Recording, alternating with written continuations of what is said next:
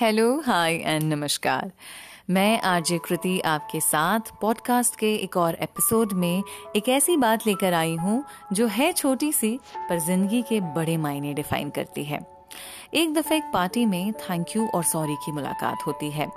Thank you सबसे मिल रहा रहता है, सब आके उससे मिलते हैं, बातचीत करते हैं, बड़ी टशन में रहता है।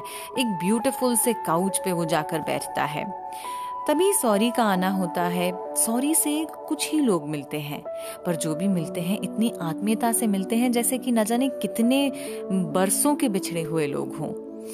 वो एक टेबल पे जाके बैठता है और मंद मंद मुस्कुराकर सबको देख रहा होता है।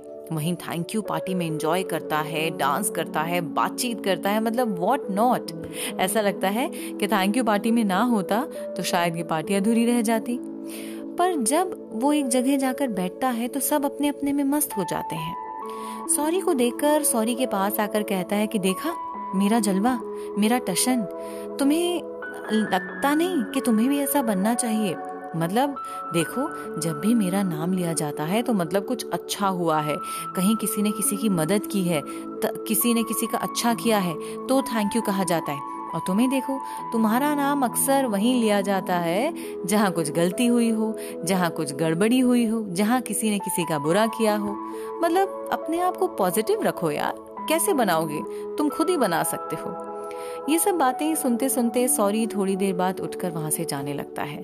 थैंक यू कहता है कि यार, बड़े अजीब आदमी हो। इतनी देर से बोल रहा हूँ, कुछ समझ में आया कि नहीं आया? सॉरी कहता है कि आज मुझे एक बात तो बहुत अच्छे से समझ में आ गई है।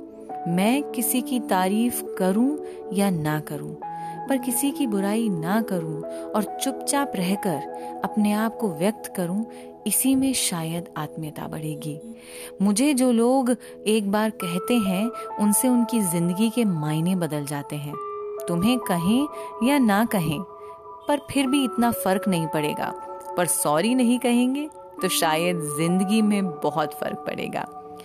दोस्तों, अक्सर हम सॉरी इसलिए नहीं कहते हैं कि हमने तो कुछ गलती की नहीं है। मैं बड़ी हूँ, मैं क्यों बोलूँ? मेरा क्या कसूर भाई?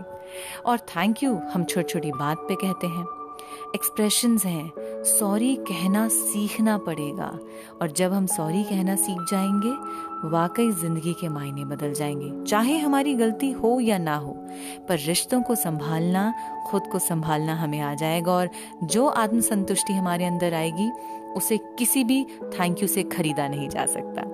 सो बस आप भी अपनी ज़िंदगी में थैंकफुल रहें कि आपने कभी किसी को सॉरी कहा है।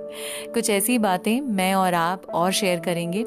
मेरे फेसबुक पेज जो कि at the rate my RJ जे कृति के नाम से है and Instagram page at the rate RJ जे कृति के नाम से है।